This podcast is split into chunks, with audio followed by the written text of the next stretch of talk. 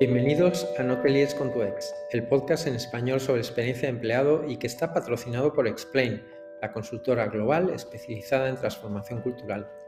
En el capítulo de hoy hemos hablado con Isabelle Auroux, que es la fundadora de LightUp, una empresa que lleva 4 años asesorando y acompañando empresas en el cambio hacia crear culturas verdaderamente humanas e inclusivas. Isabelle lleva 20 años entrenando los comportamientos a través del coaching, la facilitación y el training.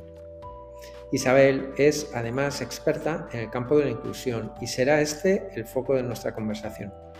Hablaremos de cuál es la situación actual, hacia dónde se están dirigiendo las organizaciones y cómo intervenir de una forma eficaz para ser más inclusivos.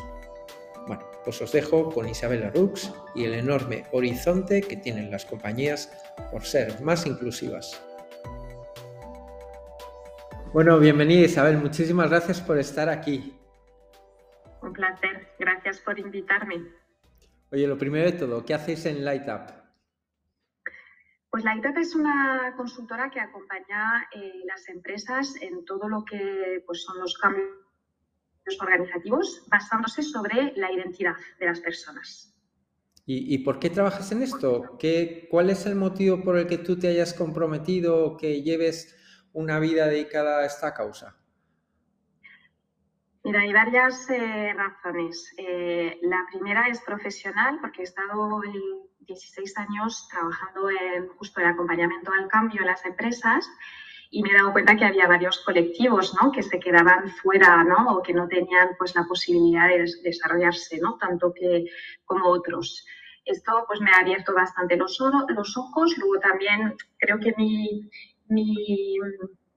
género me ha ido también darme cuenta, ¿no?, a la hora de ser madre de algunas diferencias, y hablo solo de diversidad de género, pero en general que la identidad, ¿no?, con todas sus facetas era una palanca posible para humanizar las organizaciones. Y luego tengo una historia personal con un hermano que pues, yo creo que ha tenido mucha dificultad para encontrar su sitio en una sociedad donde pues, hay muchas cajas, donde lo que es la identidad al fin y al cabo está como, entre comillas, muy maltratada porque tenemos mucha dependencia de la identidad social. Y todo esto pues, me ha llevado a crear LightUp, que se presenta como un interruptor de identidad y que de esta forma pues, pretende volver a poner el ser humano al centro de la sociedad y en particular de las empresas. Me encanta esto que has dicho, lo del el interruptor de la identidad.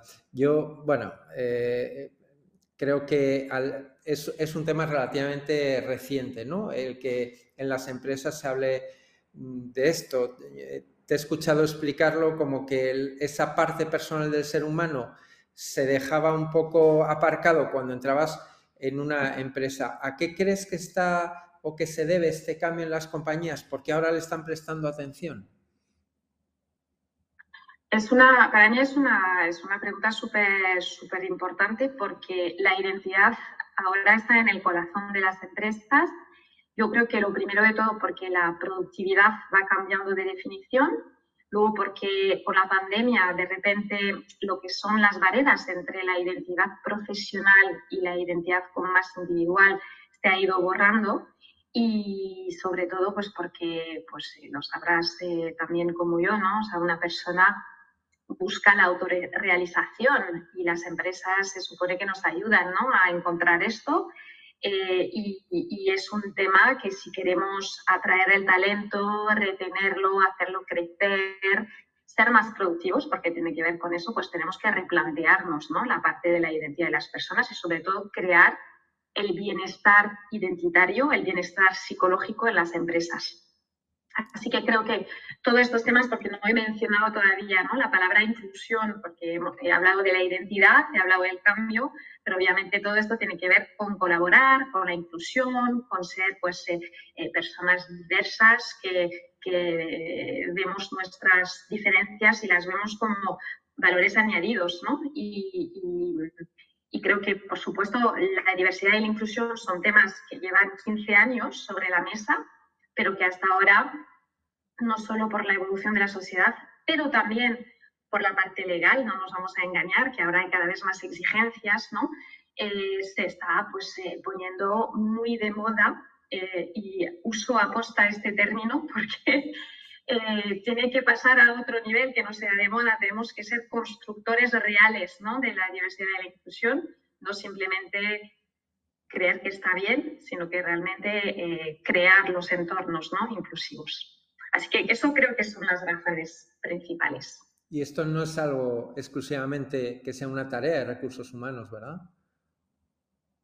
Absolutamente no. O sea, realmente, de hecho, yo creo que cada persona en la empresa, en cada nivel, tiene su papel que jugar, ¿no? Y simplemente delegarlo a recursos humanos es otra vez estigmatizar. Además, que no nos vamos a engañar, yo creo que desafortunadamente aún la responsabilidad de recursos humanos sigue siendo considerada como quizás un departamento de costes y creo que lo tiene que asumir, ¿no? Absolutamente toda la dirección general de las empresas. Tiene que ser algo donde la ejemplaridad por parte de los comités de dirección sea clave y no solo de boca, sino en los hechos, ¿no? Enseñar lo que es ser inclusivos. Y esto luego cala en la cultura, ¿no? De la empresa y cómo se define, qué valores, qué principios de comportamientos se desarrollan y se viven. ¿Qué etapa estamos viviendo, Isabel? ¿Crees que aún queda mucho territorio por conquistar en este campo, en el campo de la inclusión? ¿Cómo describirías tú la situación actual? Mira, yo creo que hay una premisa que tenemos que llevar como bien anclada absolutamente todos los seres humanos, es que toda la vida vamos a ser aprendices de la inclusión. Y creo que partiendo de esta base, que nuestro cerebro está pues organizado, preparado para tener sesgos constantemente, para poder sobrevivir, si partimos de esta base ya vemos que el territorio es constantemente por descubrir, por conquistar para cada persona. Entonces, si a esto añadimos que las empresas son microcosmos, endogrupos, como se dice, ¿no? Donde el sentimiento de pertenencia es muy fuerte, donde hay muchísimos rituales implícitos que rigen, ¿no? La relación entre las personas, pues imagínate, ¿no? Lo que nos queda pendiente de hacer en las empresas. Y si a esto añadimos que vamos todos como locos con un ritmo muy alto de trabajo que nos impide parar el piloto automático, pues ya vemos, ¿no? Que hay muchísimo trabajo. Y a esto añado dos cosas que creo que son importantes. La primera, que estos 15 últimos años siempre se ha ido haciendo cosas muy parecidas en el campo de la diversidad y la inclusión. Entonces, esto también crea un efecto de grupo, que es otro sesgo, que hace que es como muy complicado salirse de ahí. Es como que vamos celebrando cambios entre diversidad e inclusión, que son cambios donde todo el mundo hace lo mismo. Y justo esto no es diversidad e inclusión, porque todo el mundo tiene que pertenecer a este grupo. Entonces, esto impide la innovación en este campo. Y la otra razón es que creo que como toca partes muy sensibles de nuestra vida, porque la identidad está a la base de la inclusión, pues al final da mucho miedo y es un tema muy sensible. Y muchas veces preferimos caer en el politically correct, ¿no? Que es como lo estamos haciendo, las buenas intenciones que están, que hay muchas, pero lo que es rascar y realmente desnudarnos, mirarnos, retarnos, creo que es complicado, porque también, por supuesto, detrás de esto, pues tradicionalmente creo que hay una paradoja, que es cómo vamos a fomentar la singularidad de una persona dentro de un sistema que es súper conformista y codificado como es el de la empresa.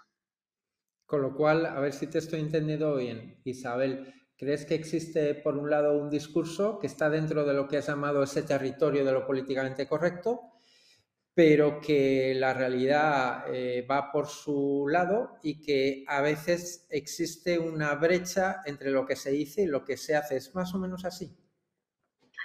Sí, Pero fíjate, yo creo que todos los seres humanos tenemos esta incoherencia, que es yo donde intervengo entrenando los comportamientos, porque cuántas veces, ¿no?, tenemos una intención, vamos a crear una empresa basada sobre la confianza, que está como pues la confianza, ¿no? Y en todo lo que tiene que ver con la experiencia del empleado también, ¿no? Todo lo que es creamos, ¿no?, este ámbito para que la persona se sienta valorada, se sienta en confianza. Y a lo mejor, pues, un manager, una persona con quien estás, ¿no?, reunido, tienes una entrevista, pues mientras le estás contando algo muy personal, se ríe, o tomando un café, ¿no?, se ríe de ti, o hay bromas, o hay comentarios, o hay cosas que no son permitidas. Pues obviamente aquí hay un choque grande entre una intención, todo el mundo está de acuerdo sobre, ¿no?, que la cultura debería ser esta, pero la acción, lo que es el comportamiento, se aleja. Y no es que la persona sea mala la que hace esto, es que ahí está la incoherencia muchas veces, porque hay una falta de conciencia, una falta de quizás de empatía, y entonces todo esto puede llegar efectivamente, si lo elevamos, que es tu pregunta, ¿no?, a la altura de la empresa y de la organización como tal, a que haya brecha, porque hoy en día hay que ser inclusivo. La persona que dice que no es inclusiva, yo creo que está muy mal vista. Entonces, tú no puedes decir que no eres inclusivo, ¿vale? Entonces, si tú no lo puedes decir, pues claro, puede haber, ¿no? Pues por supuesto, cada persona tiene derecho de opinar lo que quiera, pero claro, puede haber ahí brechas grandes. Qué buen ejemplo el que has puesto de las reuniones, esas escenas que pasan desapercibidas, ¿no? Recuerdo, porque hemos hablado en más de una ocasión, tú y yo, recuerdo una vez que te escuché decir que en temas de inclusión era mejor no hacer nada antes que hacer cosas que no fueran auténticas y honestas, ¿no? Y que esos actos de maquillaje se notan en escenas como la que has contado, escenas en donde la vida va por un lado, mientras que desde arriba se está haciendo algo, se está diciendo algo que la realidad viene a contradecir. No sé si te referías a esto, cuando decías eso, que casi mejor no hacer nada hasta que no hagamos cosas auténticas y honestas. Sí, tiene que ver con eso. A ver, yo soy quizás un poco extrema a veces con mis palabras.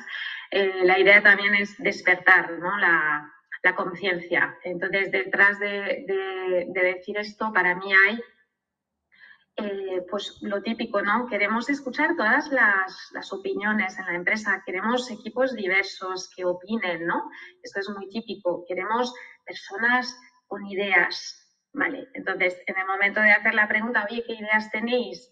Si de repente, sin quererlo, pues escucho siempre a los mismos, por ejemplo, o las personas que se atreven a proponer algo, aunque no sea quizás su estilo de comunicación, ¿no?, el básico, pues no les hago caso, no les doy reconocimiento positivo, pues ya a lo mejor estoy creando un precedente que puede ser peligroso, porque no hay coherencia, no es auténtico. Y eso para mí es lo mismo, ¿no?, de lo que es el purple washing sobre la diversidad de género, ¿no?, de que pues, de repente vamos a decir que apoyamos a algunos colectivos, hablo de purple washing porque es género, pero hay de todo, ¿no? Y de repente el día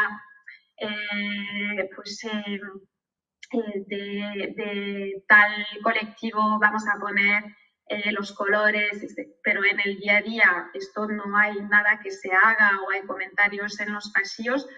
Esto para mí puede hacer más daño casi que no hacer nada.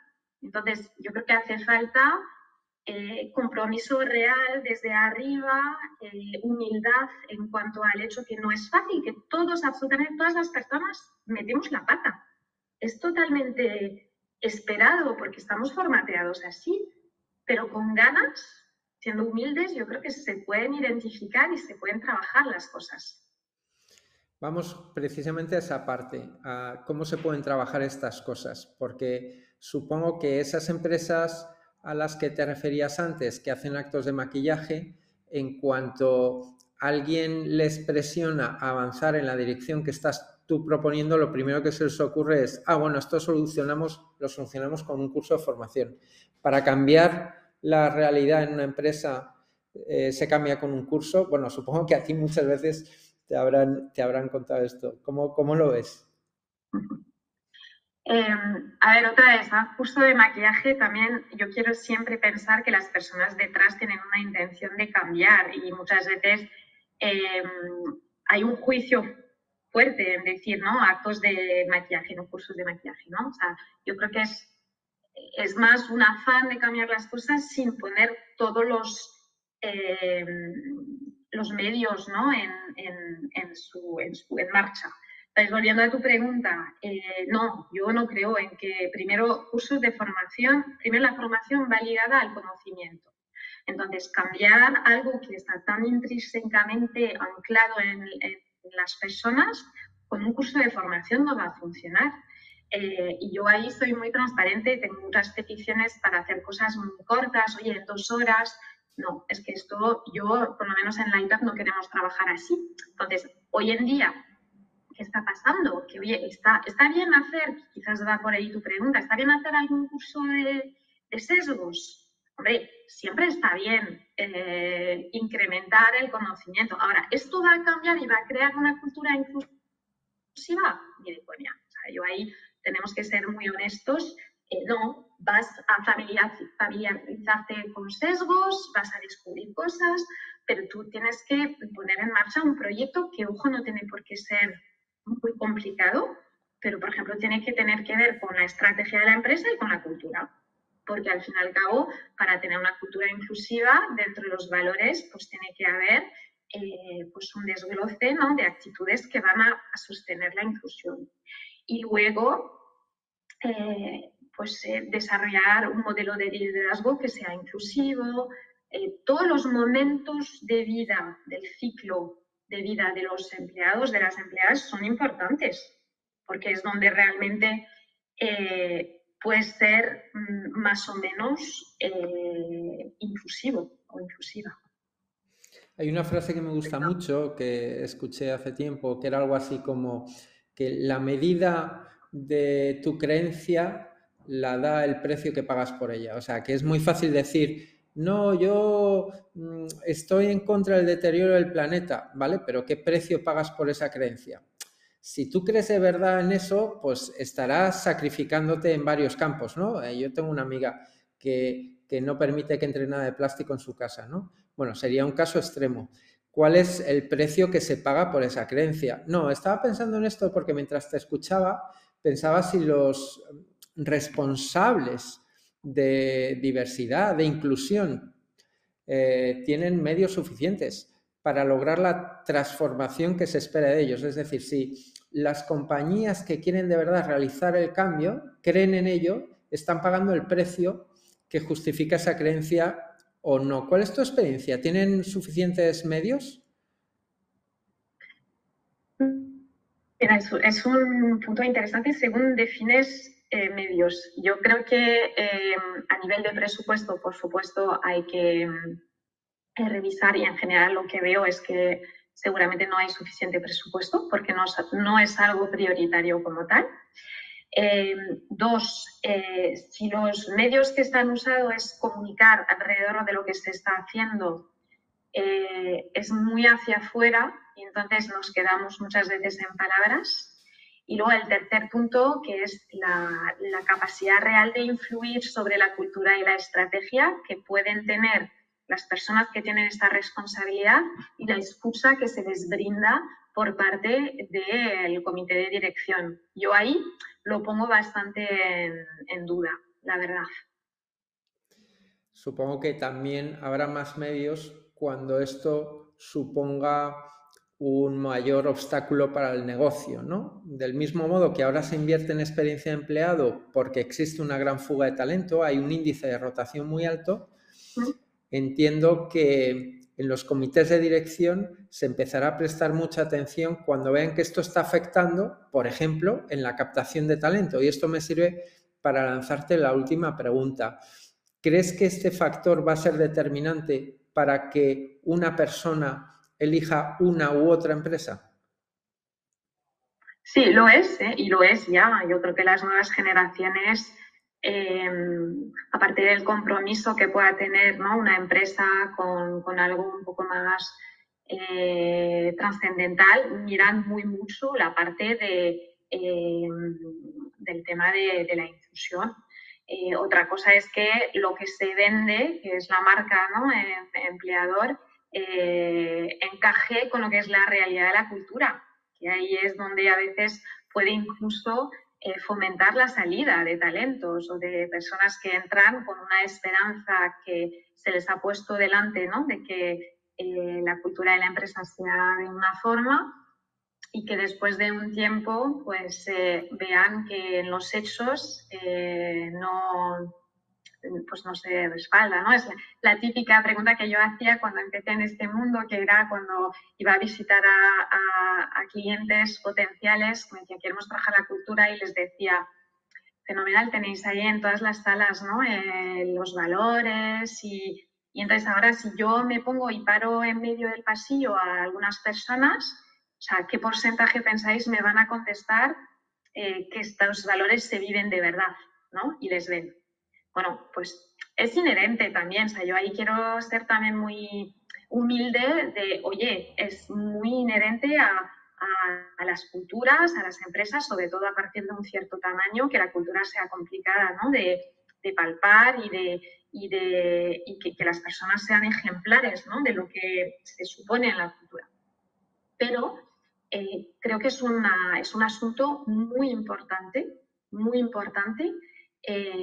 que contribuye al bienestar de todas las personas que forman las empresas y entonces contribuye a los resultados. Has dicho una cosa que me ha gustado mucho, y es que efectivamente hay que ser muy empático hacia las grandes organizaciones, ¿no?, que lo tienen siempre complicado en términos culturales, pero también es verdad que hay que admitir que no todas las organizaciones son iguales, porque hay muchas organizaciones que lo hacen mal y se escudan en que, bueno, al final a todas nos pasan lo mismo, ¿no? Y sobre esto estaba pensando mientras te preguntaba, mientras tú estabas hablando, aunque te he dicho antes que era la última pregunta, pero estaba pensando, igual que hay alguna certificación, algún sello o alguna métrica que viene a darnos confianza en unas organizaciones o en otras, en determinados aspectos de lo que puede ser experiencia de trabajo, etcétera, o por ejemplo, B Corp, ¿no?, que aprovecho un momento publicitario para decir que Xplain es B Corp, pues ¿hay algún certificado o algún sello que tú conozcas que digas, jo, pues quien tenga esto, la verdad es que está trabajando en serio este asunto de la inclusión? ¿Eso existe? Hay sellos. Lo que yo les veo como punto a mejorar es que están muy enfocados a números, a cifras. Y entonces esto para mí no está midiendo lo que realmente es un cambio a nivel de cultura. Es decir, tú puedes decir, tenemos tanto porcentaje de un colectivo en estos puestos, tenemos este porcentaje, ¿sabes?, hemos hecho este número de cursos, no sé qué, pero es que esto al final queda en la parte puramente cantitativa, y una cultura, y lo sabéis más que yo porque trabajáis lo que tiene que ver con la experiencia del empleado, es mucho más que esto. O sea, es medir la cultura, medir los valores, es otra cosa. Entonces, volvemos un poco al debate entre temas de cuota y temas de, ¿no?, de cambio, de mindset, de actitud, que son dos cosas que yo veo que pueden ir de la mano, pero lo que estoy viendo es que al final nos escondemos muy mucho detrás de la parte cuota y nos olvidamos que esto no hace cambiar la actitud, ni hace ni crea realmente una cultura inclusiva. Oye, yo estoy muy agradecido del tiempo que nos has dedicado, Isabel. Yo en particular he aprendido mucho, y además cuando te escuchaba, en el fondo lo que pensaba era, bueno, qué maravilla el dedicarse a algo en donde el horizonte, o sea, está recién descubierto, por lo que te he escuchado, bueno, por las veces que hemos hablado, también por lo que yo observo a mi alrededor, ¿no? Esto es un horizonte enorme de avanzar en esta dirección, que, bueno, tendremos trabajo en nuestra generación, todo el que queramos y más, porque no va a hacer más que crecer la conciencia sobre este tema, y qué gran labor, porque les estamos dejando a nuestros hijos un mundo mejor. Así que te doy la enhorabuena también por esta labor de pionera que tienes en este campo. Muchas gracias. No soy pionera, yo creo que estoy siguiendo, al final acabamos usando también las ideas de otras personas, pero bueno, yo sí estoy contigo. El otro día andaba con mi hija en el centro de Madrid y me dijo, estábamos cruzándonos, pues eso, creo que hemos cruzado con una persona transexual y luego y me decía mi hija, qué maravilla, mamá, te das cuenta, ¿no? Toda la libertad ahora que existe, ¿no? Y me pareció muy bonito que ya que no tienen ni siquiera 11 años, pueda celebrar, ¿no? Que las diferencias ahora están por la calle y que todas las personas tenemos una posibilidad de contribuir. Yo creo que al fin y al cabo es dejar a cada persona ser quien es, para poder nosotros también ser quienes somos de verdad. Es lo más bonito que puede existir, digo yo. Pues de nuevo, muchísimas gracias, Isabel, y nos veremos probablemente alguna vez más en algún otro episodio, porque hay muchísimo trabajo por delante. Enhorabuena. Pues nada, un placer, gracias por tenerme. Hasta siempre.